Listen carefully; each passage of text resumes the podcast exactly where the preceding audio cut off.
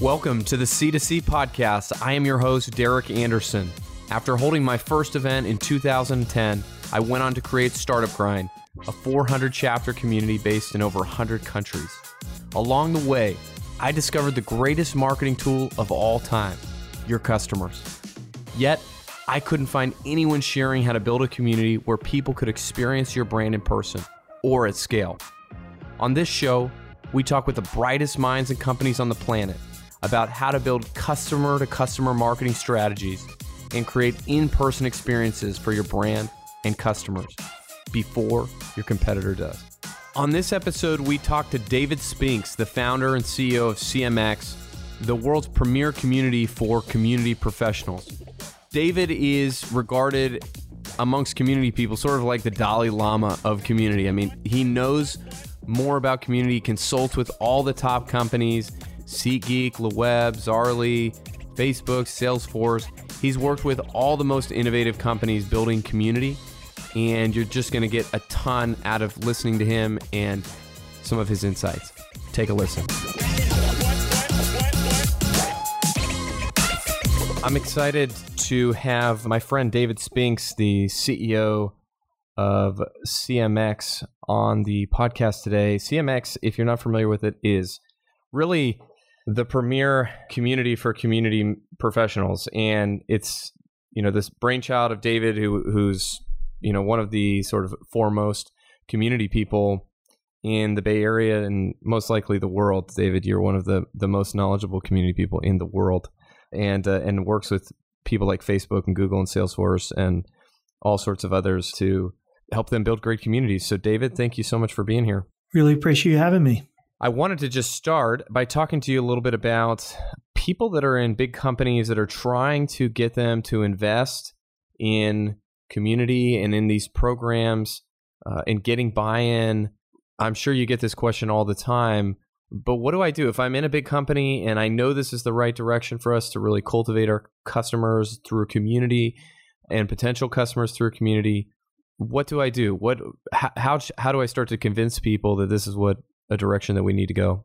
Yeah, well, uh, again, thanks for having me. I'm really excited to be on the podcast, and you're you're also one of the uh, community builders I've learned a ton from, and I consider you to be one of the leaders in this space as well. So excited to be chatting, and we'll see if if there's anything I know that you haven't already figured out yourself too. You know, so as you know, there's there's a lot of confusion around the term community when, especially for businesses, when they're thinking about building community uh, the first question I usually ask is, What do you mean when you say the word community?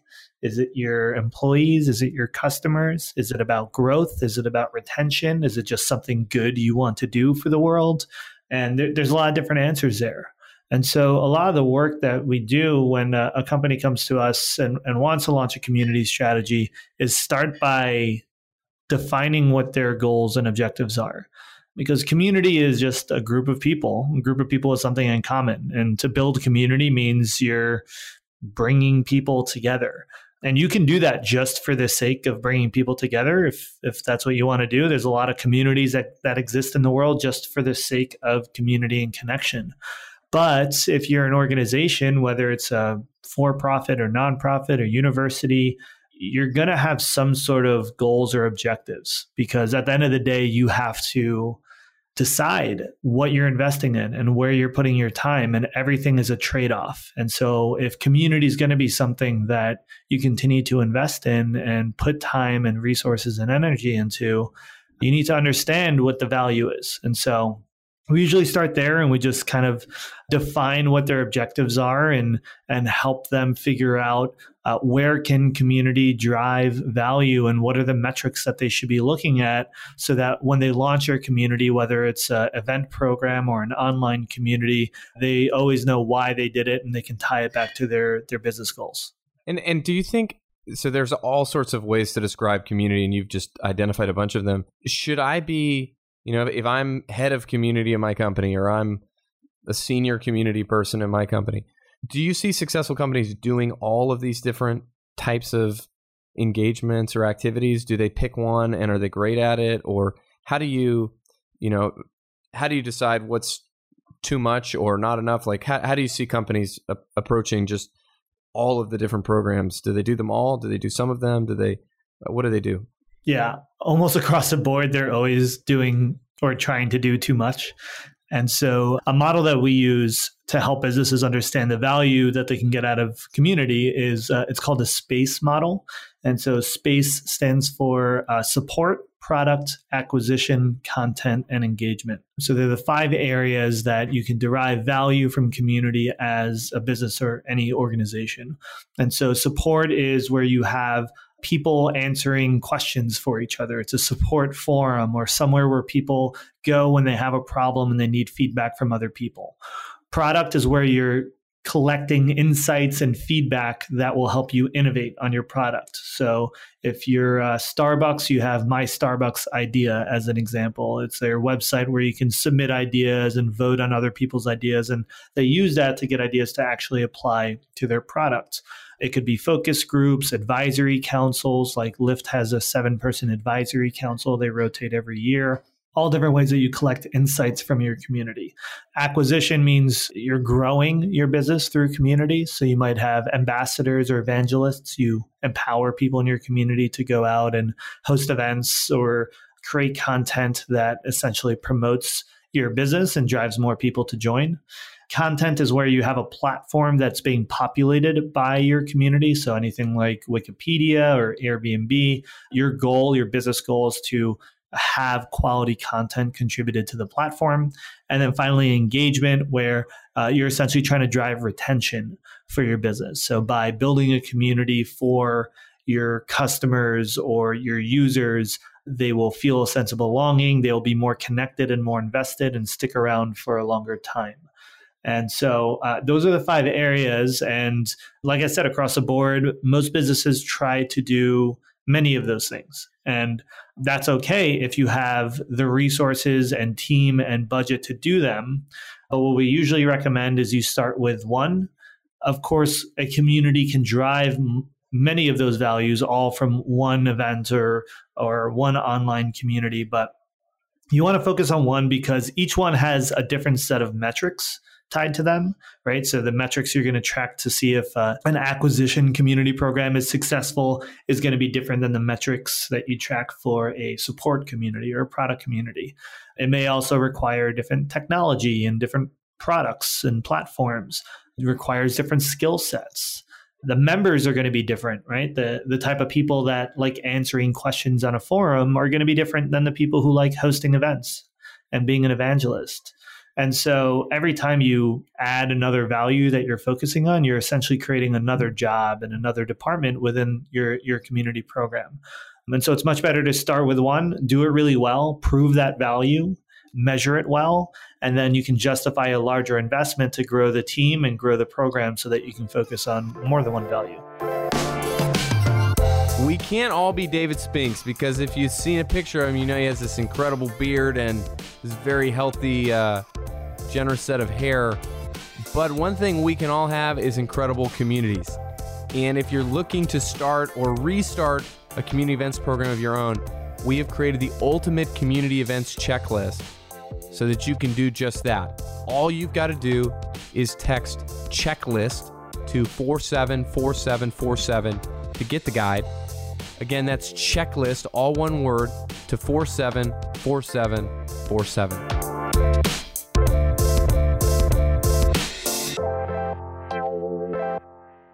Let's say I focused on one of these programs. I've gotten some buy-in internally uh, to do one or more of these programs, and I, th- I, think one thing universally that I see is, and I, I wonder if you feel the same way that not 100% of the time, but a lot of the time, really community programs are still underfunded, underappreciated.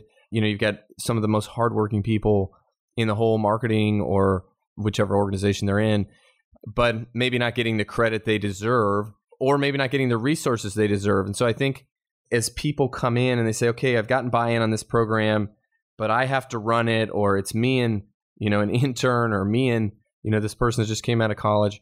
I need to scale it, but I'm not going to get a lot of resources. What do you see as like the the main temples for people to to actually scale one of these communities? What do they need to be looking at? What do they need to think about if they're going to actually, you know, hit scale? So, I mean, I would start with you don't necessarily, or you actually shouldn't try to scale from day one. When you're first getting that buy in and you're proving out a program, start small and start focused and figure it out in one city or one place. Just make sure you get that foundation right and you have the right metrics in place. You can track it. You have a repeatable model that then you can start to scale too often a lot of community professionals or community teams will will promise the world and then it's hard to deliver that big of a promise. And so um, starting from that place of understanding the business value and getting buy-in for okay this is what we're going to focus on. We're going to focus on one area of the space model. We're going to try to do it for this subset of users and we're going to try to get that right. And here the metrics are going to track to show that and here's the timeline that we need in order to prove this out because community takes time you're not going to be able to test it like an email it's going to take months and so start small and start focused once you have that system and you have something that you believe you can replicate, you believe you can repeat across different departments or grow your community to multiple cities around the world or scale up an online community, then you need to uh, make sure a few things are in place. One, it has to be financially sustainable. So there's a lot of communities that try to grow before they've really figured out their ROI or or they just don't have the funds and resources to support 20 different cities or 50 different cities. And so financially sustainable means that either the, the organization is investing the right amount into it and you can justify that investment, or if you're a, a standalone community that's maybe you know in itself a business or not tied to a business uh, it still needs to be financially sustainable, right? Even if you're Alcoholics Anonymous, you still need to make sure that there's a venue and there's food and drinks there and that all the things that make that event happen can exist. If you're TEDx, you have to make sure that every conference can turn a profit and, and be sustainable financially. Otherwise, it's not going to be able to exist. And so that money can be volunteered, it can be a business investment, but it just has to be sustainable as it scales. Uh, second, you want to maintain consistent experiences, rules, and values across across your community. So, you know, if you are hosting events all over the world, you might want to give your local leaders, your local event hosts, a bunch of wiggle room to create their own experiences. But you want to make sure that no matter where anyone goes to an event in the world, that there's going to be some sort of consistent experience there, consistent values. Right, like TEDx again gives a, a really long guide to every TEDx organizer to make sure that uh, the level of quality is consistent and there are consistent values there. And so that's what allows it to scale because each organizer doesn't need to recreate their culture and their values and their experience. They can replicate this model that you've already proven out in at least one place. And then finally, the only way to really scale community is to do that, to distribute control to local contributors and leaders. And by local, that could mean physically local, like uh, you know people in different cities around the world. It could also mean online subgroups so if you want to give people the opportunity to run their own online groups or a subgroup within your larger forum or community, basically you want to push out control to the people who are closest to those groups right? So let's say in uh, CMX as an example, if we wanted to create CMX is a network for community managers, and there are a lot of community managers focused on education. And so I know a lot about community management, but I'm not going to be the most knowledgeable at community management specifically for education. And there are probably leaders within our community who are a lot smarter and knowledgeable and plugged into that space. And so I want to distribute, I want to push out control to those people so they can create the community experiences for that specific group of people because they understand it best and they're going to be able to build that community in the most authentic way. And so, just from a optimization of, of making sure that content and the experience is relevant as well as just time. Obviously one person can't manage 50 different cities. You want to distribute that control to others and those can be volunteers they can be community managers anybody who's going to be in the best position to lead that local version of the community and if any of those things don't happen, like if it's not financially sustainable, or if you don't have some sort of consistent values, or you fail to really distribute control, communities get stuck and they, they fail to scale.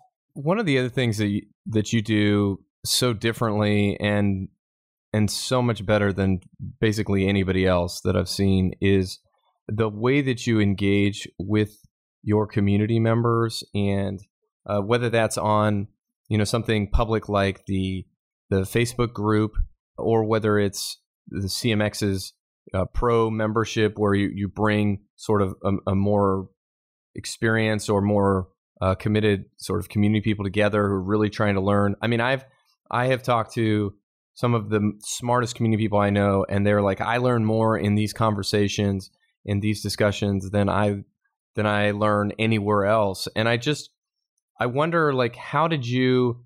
Is that just something that sort of came naturally to you, or is there something? Uh, is there something sort of engineered there where that somebody could learn from to say, you know, what when you think about con- conversing with people on Facebook or or in a more private setting, how do you like approach that? How do you create interesting dialogue and authentic dialogue, uh, which seems to happen, you know, in basically every post with CMX? Yeah, it's a good question. I mean, I think I think it's just it's what I do. It's what I've done. Um, it's a space that I've worked in and I've been obsessed with for as my whole life, basically. And so none of the content I create is coming from a place of, you know, how do I uh, figure out what to talk about here or optimize uh, some sort of engagement. It's just like, here are the things that I'm interested in, and here are the things that I'm thinking about, and here are the things that I'm hearing from you, from all the members that I, I talk to our members online every day. I get on calls with people, I see them at events, and I hear the questions they ask and the problems that they're struggling with. And sometimes I can help out with one of those problems and then share that more broadly online afterward. I think it's just really, you, you can't fake that authenticity. And so being a part of a community that you're actually passionate about the topic, but even more than that, like, do you love your members? Do you want to fight for them? Do you want to see them grow and be better? There's just not like the thing that brings me the most joy is just helping someone else who's building community solve a problem and get unblocked by something or grow in their career or move up the ladder in their company and get more budget and resources so they can build better communities. It just brings me a lot of joy and i try to bring that energy into everything i create everything we do in the community. I also just try to use my own voice. I don't try to over engineer it or sound overly professional or smart you know I, I try to make my writing sound like my speaking and and just i think that tends to make it more relatable and it just happened that my voice res- resonates sometimes i guess with some people. I mean there's a lot of people who don't like my voice. A lot of people who uh, aren't the biggest fans of uh, of me or cmx you don't need to talk about your ex-girlfriends here man. This is more about community. We need to get into your you know. Uh, uh, I'll, I'll, yeah, yeah. Like you're never, you're never going to be ple- be able to please everyone. So I think it really is just like be yourself, speak from the heart, make sure you actually care about the people that you're claiming to serve, and a lot of the rest of it tends to kind of happen organically around that. You know, there, there's obviously a, a ton of little tricks and tips and things like that that I've picked up over many years of building community for how to get someone to actually respond to something or to create engagement in a community when it feels like the energy is low. But I think that just comes over time with experience. Thank you so much for listening. If you like the show, please leave a review wherever you listen to this. If you'd like to see more about how to create your own event community, go to bevylabs.com slash pod. Again, that's B-E-V-Y L-A-B-S dot com slash pod.